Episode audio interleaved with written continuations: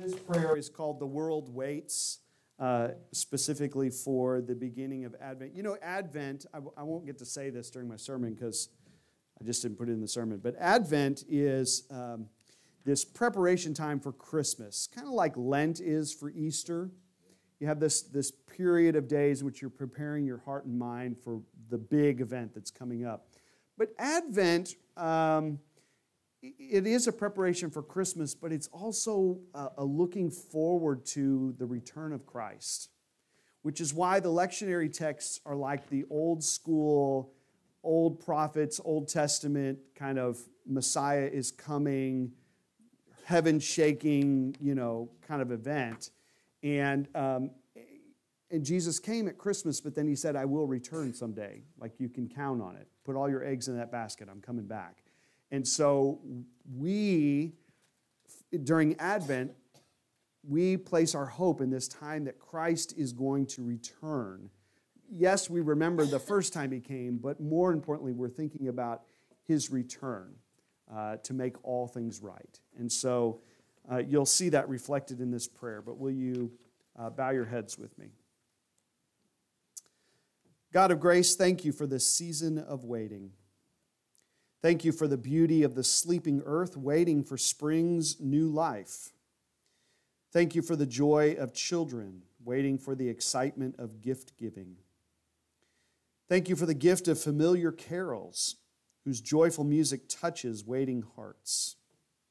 Thank you for far flung family and friends that can't wait to see this, you can't wait to see this season. Thank you for the gift of Jesus Christ we have been waiting for a Savior.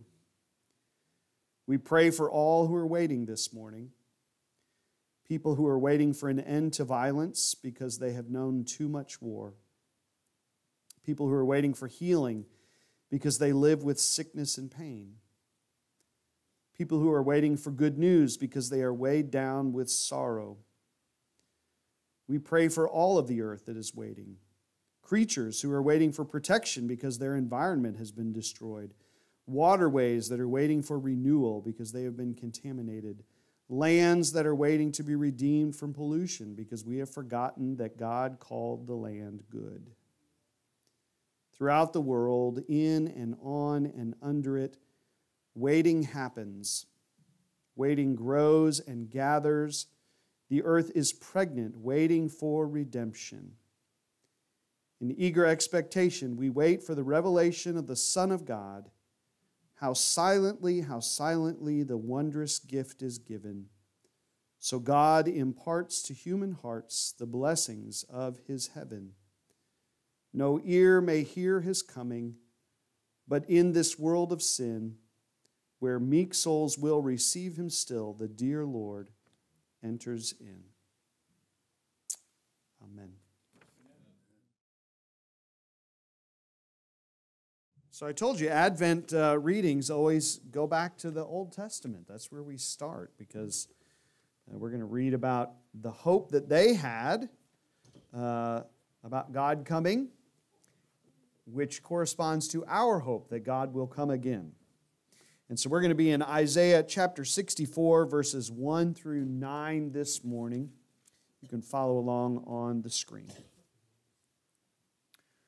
Oh, that you would tear open the heavens and come down, so that the mountains would quake at your presence. As when fire kindles brushwood and the fire causes water to boil, to make your name known to your adversaries, so that the nations might tremble at your presence. When you did awesome deeds that we did not expect, you came down, and the mountains quaked at your presence. From ages past, no one has heard, no ear has perceived, no eye has seen any God besides you who works for those who wait for him. You meet those who gladly do right, those who remember you and your ways. But you were angry, and we sinned. Because you hid yourself, we transgressed. We have all become like one who is unclean and all our righteous deeds are like a filthy cloth. We all fade like a leaf, and our iniquities, like the wind, take us away. There is no one who calls on your name or attempts to take hold of you, for you have hidden your face from us and have delivered us into the hand of our iniquity. Yet, O Lord, you are our Father. We are the clay, and you are the potter. We are all the work of your hand. Do not be exceedingly angry, O Lord, and do not remember iniquity forever. Now consider we are all your people. A word from God for the people of God. Thanks be to God. Let's pray. God, may the words of my mouth and the meditations of our hearts be acceptable and pleasing to you. O Lord, our rock and our redeemer. Amen and amen.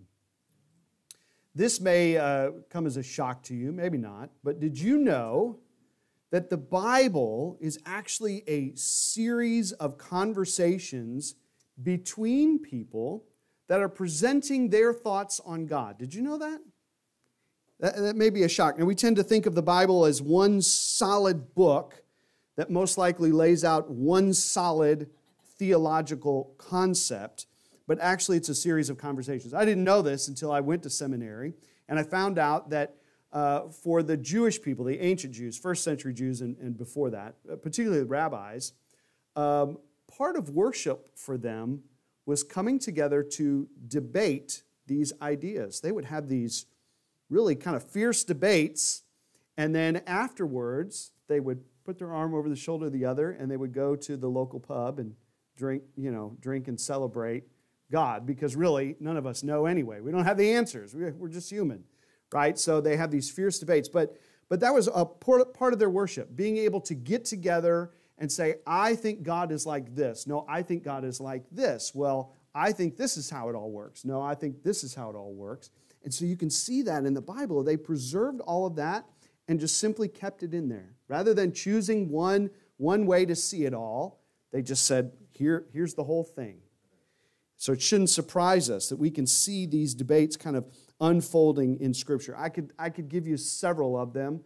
I could give you contrasting books that are uh, an answer one and answer to another. It's kind of interesting. But I want to look at the, the ongoing debate in Scripture that has to do with the divine human relationship. There's God, there's us. How are we connected to God? How does that all work?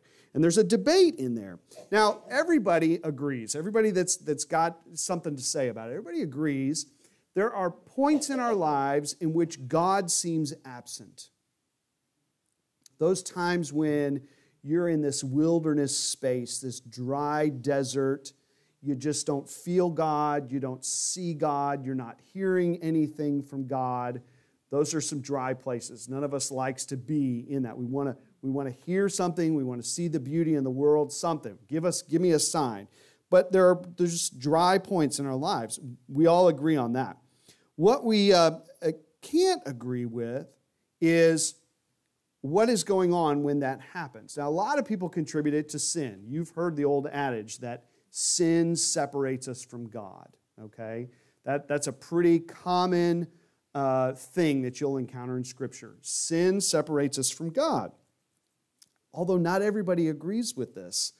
All you have to do is read the book of Job, and that's a very famous instance in where sin was not a part of the absence feeling. Job was going, God, is, God has turned his back on me. God is nowhere to be found. And all the friends said, Well, you know how it works. You sin, and God takes off, or God is, you're separated from God. And Job said, That's not my problem. I didn't sin in this. That, that's the whole book of Job, is that this is not an answer for every time that God seems absent, okay? But, but it's kind of interesting uh, for the folks that think that sin plays a part in this. Um, you've got a couple different ways to look at it. In Genesis 3, Adam and Eve sin, and they are separated from God, but they're the ones that turn and run and hide from God, if you remember the story. God actually comes into the garden calling out Adam's name Adam, where are you? Where are you? Or oh, I was hiding because I ate the tree uh, from the tree that you told me not to eat. I messed up, and so I'm hiding from you.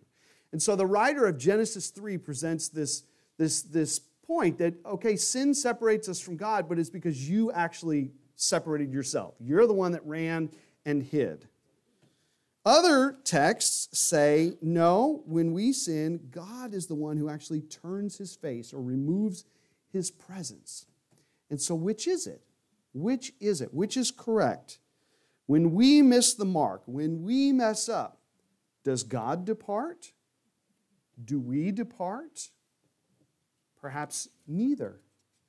Perhaps neither.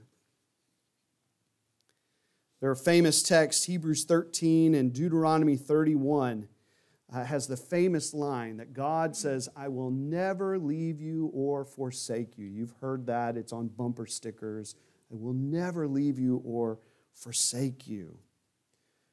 Psalm 10, the writer of Psalm 10 says, You know, folks all over the place, when they feel this sense of absence, they say, God has forgotten us, He has hidden His face. But then the writer goes on to say, actually, that's not true. God sees everything. God is never far away. In fact, God takes note of all of our trouble and grief. So if you feel that God has forgotten us and turned His face, that's a feeling that you have that is not true. That's what Psalm 10 says. But here we have these folks in Isaiah 64 that we just read. Now, they were wondering this. They were in the midst of this dry season. Where is God? Where is God? We've heard the stories of old when, when David was king and Solomon was king and the temple was built and things were wonderful and glorious. It was the golden age of, of Israel. But we look around and we are far from that right now. Where is God? You see, Jerusalem had been destroyed by the Babylonians maybe about 50 years before this. They came in and just wiped out the city and they tore down the temple and they exiled everybody to a foreign land. They were sent to Babylon to live. And this went on for about 50 years until Persia uh, defeated the Babylonians. And, and Persia said, Y'all can go home now. You don't have to stay here. Go on back home, rebuild your city, rebuild your homes, rebuild the wall around your city, rebuild the temple, start worshiping God again. Go ahead, go ahead, go ahead. And so this Isaiah 64 is written, we think, probably somewhere in this time frame. Uh, maybe the temple is being worked on. Maybe the, the wall is being built. You can read more about that in Nehemiah, about how they built the wall around the city. But they're looking around going, things are just not like they used to be. It, it's not like the good old days. We've heard the stories. We know how this place was glorious and vibrant, and it just doesn't feel like that. Where is God? Where is God? And so they cry out to God, Oh, that you would rip open the heavens and come down once again into our presence. We know that if you would, that the mountains would shake and tremble. We know that our enemies would shake and tremble. God, where are you? God, where are you? And they say, You know, we know, God, that we're dirty sinners. We're like filthy rags, they say. We, we know that we're like leaves that fade and blow away and turn into dust. But please have mercy on us. Come back to us. And so you can see, you can see in Isaiah 64, they believe that God is absent because of their sin. That This is the kind of the route that they're taking. We recognize our own sin. We believe that you have turned your face and departed from us, and oh, that you would come down again, come back to us once again. In their view, I was thinking about, you know, when Elvis would perform, and then, and then after the concert, they'd say, Elvis has left the building, right? For them, God has left the building. God is gone. We don't know where God is. We're just, we're just saying prayers, hoping God's going to hear them and that God will come back to us. And all they can do in this moment is hope and wait that God would return to them someday. And years went by, and years went by, and years and years and years, and things just never felt the same. And Persia eventually goes away, but then Greece comes, and then Greece goes away, and Rome comes. and things just never feel like the good old days. Yeah, we got our temple, but we're not free. We're not reigning. We're not the, we're not the, the, the nation that we used to be under King David. And then this guy from Nazareth appears. This prophet from Nazareth. And people said, What good can come from Nazareth? What the heck is Nazareth? But this guy appears. His name is Jesus. And he says some really strange things. One of the things he says is, You know, God is present with you in me. Now, that's a shocking thing to say, right? We know what it looks like when God is here, and God doesn't come to us from a guy in Nazareth. That's not how this works. This is not what they were expecting. But Jesus assured them and gave them signs. No, God really is with you, God is among you. All you have to do is look at me. I and the Father are one. God is with you. In fact, he said things uh, like, before he ascended into heaven, he told the disciples, You know, I will be with you always, even to the end of the age. According to Jesus, God was never absent. God had been there the whole time. God had silently been working behind the scenes for this, what we call a kairos moment, a divine appointment. We have the calendar time, we have watch time, but then there's God time. And this was a God time moment, Jesus said. God had been working toward this the whole time, and God is here among you in me. And so it seems that the hopes and the prayers of the people that had been prayed for a long, long, long time that God would come amongst them once again, would come into the temple Fill your temple, God. When are you going to fill your temple? It was answered, but not in a way that they expected. This was a shocking answer to their hope. God came into the temple in the person of Jesus. Very shocking. And so here we are, the year 2023, and we are in Advent once again. The period of waiting the time of waiting, the time in which we remember God, you did these. We sound very much like the people in Isaiah 64. We remember what happened last time you came. The mountains trembled and shook. Our adversaries flee. We remember. When are you going to do that again? We, on this side of Jesus, remember what happened when God showed up last time. He came in this tiny baby, born into a manger to poor parents, fleeing to Egypt to escape being killed by Herod. Growing up in Nazareth, this poor prophet carpenter guy. That's what happened last time God showed up. And it changed the world. And we're still talking about it. We're still gathering every year, every Sunday we gather to remember, to pray, and yet, Advent 2023, we are still hoping and waiting and waiting and hoping and praying and confessing and pleading and doing whatever we can to get Jesus to come back. When will you come back to us, God? Oh, that you would tear open the heavens and Jesus would descend and come back to us once again. How long do we have to wait, O oh Lord? How long? And so people, you know, talk about, just like, just like they did back then, they, they talk about, well, what's the delay? What's the reason for the wait? Perhaps it's our sin. Perhaps God has turned his face from us.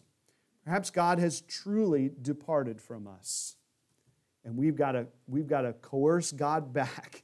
We've got to talk God into coming back to us. Maybe we've sinned and somehow we have run and hid from God like Adam and Eve that we're actually the problem. We're the stumbling block. God is searching for us, and we are in hiding. Maybe in our church buildings, we're in hiding. Maybe, and Jesus experienced this on the cross, And we could talk about this too, but you, you remember on the cross, he said, My God, my God, why have you forsaken me? As some people said, that God did turn his face on Jesus on the cross. I don't believe that. I think this was a moment in which Jesus experienced deep darkness and said, My God, my God, where are you? Uh, all I have left is my faith and my hope that you are still with me somehow, but I can't see you. I can't feel you. My God, my God, why have you forsaken me? And perhaps this is just one of those moments where in this darkness we can't see, but maybe God has always been here. Maybe God has been working silently, invisibly behind the scenes, setting the stage for another kairos moment, another God appointment. It's time. It's time. Dan puts on his Facebook every day, maybe today. Maybe today is the day. What if his appearance is shocking as it was to them? What if it doesn't happen in the way that we expect it to, or that we imagine it will, or the way we think, or the way we've been told this is what it's going to look like? What if it's more of an unveiling than an appearing? Unveiling what was already here, what was always here.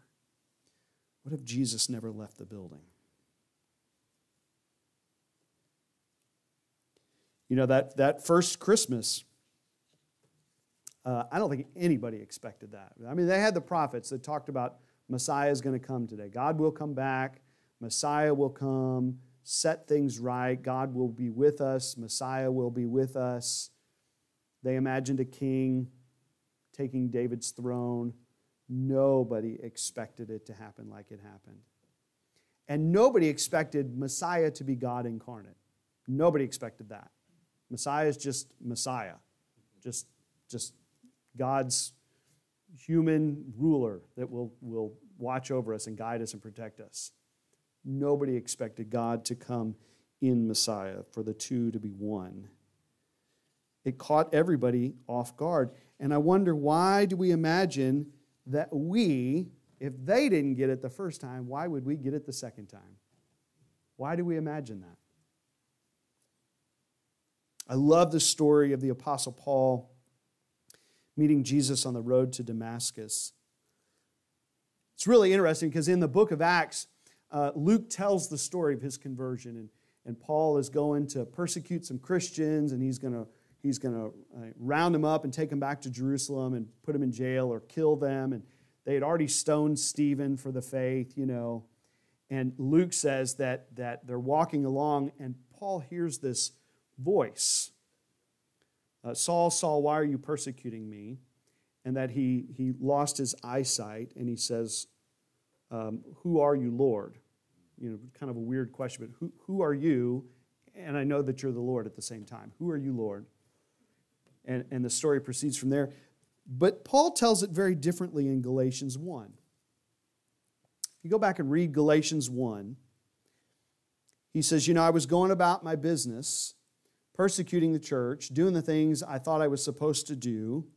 And he says this really interesting line. He says, And then God was pleased to reveal his Son in me.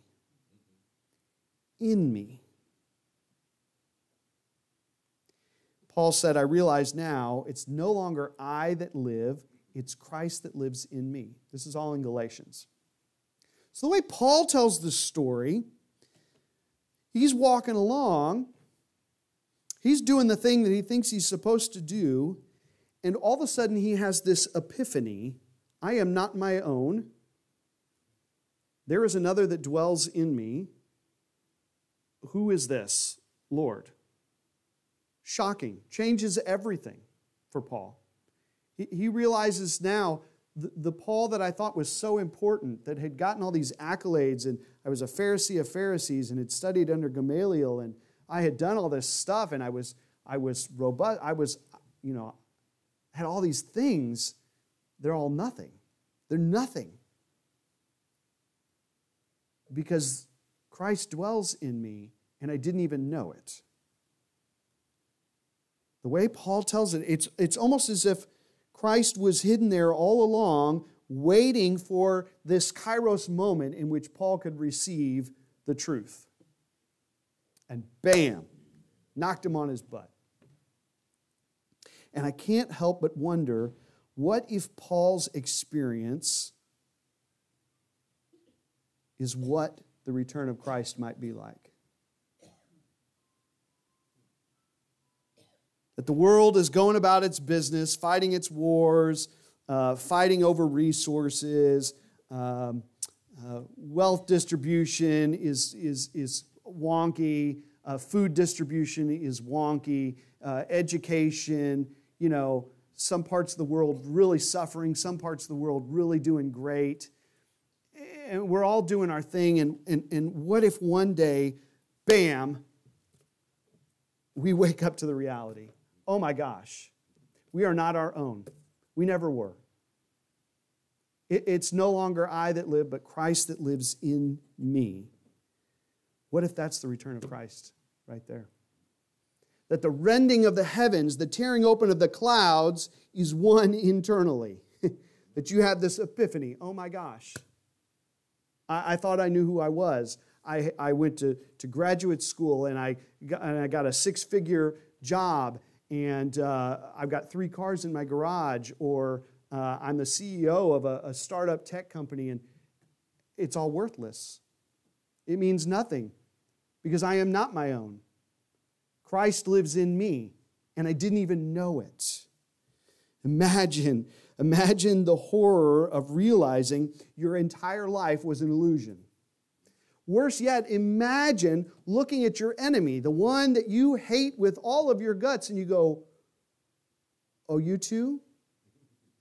Christ is in you too? Christ is in me. It, the Father was pleased to reveal His Son in me. He revealed the Son in you too? Oh my gosh. I can't hate you anymore.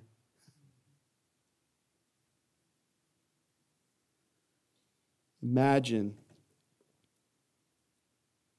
a global laying down of arms, hunger eradicated, loneliness and fear disappearing, racism, hate, disproportionate wealth distribution, all going away in the blink of an eye because Christ is revealed as the one true King of every person on the planet. And we realize Christ never left us, but was always with us more intimately than we could have imagined. What if that's what it would be like? Folks, I don't know. Because I'm with you, I'm still waiting. I don't know how it's going to be.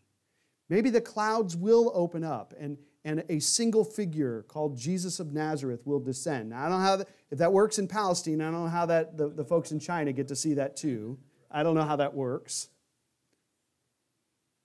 But what, what if our hope is finally answered and maybe today, Dan, maybe today is the day. What if it happens in a shocking way that none of us saw coming? none of us expected. All I know is that God's people have been clinging to hope for thousands of years. It's in our faith DNA. We are a hopeful people. We don't know how it's going to work, we don't know when it's going to happen, but we trust in our God. Our God is not going to let us down. Even if we believe that our sin has caused God to turn away, we believe God is merciful and will relent.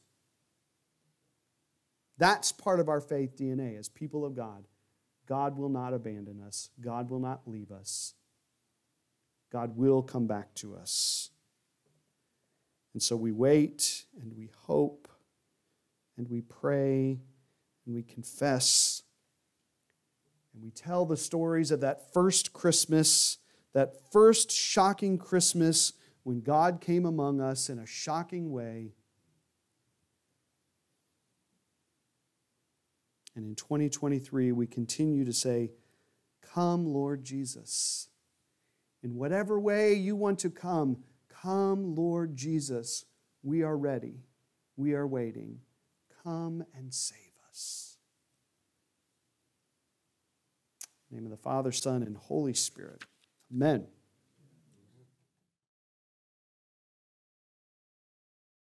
Folks, may the grace of our Lord Jesus Christ, the love of God the Father, and the fellowship of the Holy Spirit be with you all. May you know in this moment you are perfectly loved, you are completely forgiven, and you are uniquely empowered by the Holy Spirit to go out and be the light of Christ in the world. Daunting task. Guess what? You're going to make some mistakes this week. But God doesn't love you any less. God does not turn his face from you. He does not depart from you. God is still with you always, even when you cannot see him. So I pray that you would take that in faith, that it would strengthen you, that you would get back up, go back out, do the things that Christ has called us to do, and know that God loves you through it all. In the name of the Father, Son, and Holy Spirit, take that good word, go from this place in peace. Amen. Amen.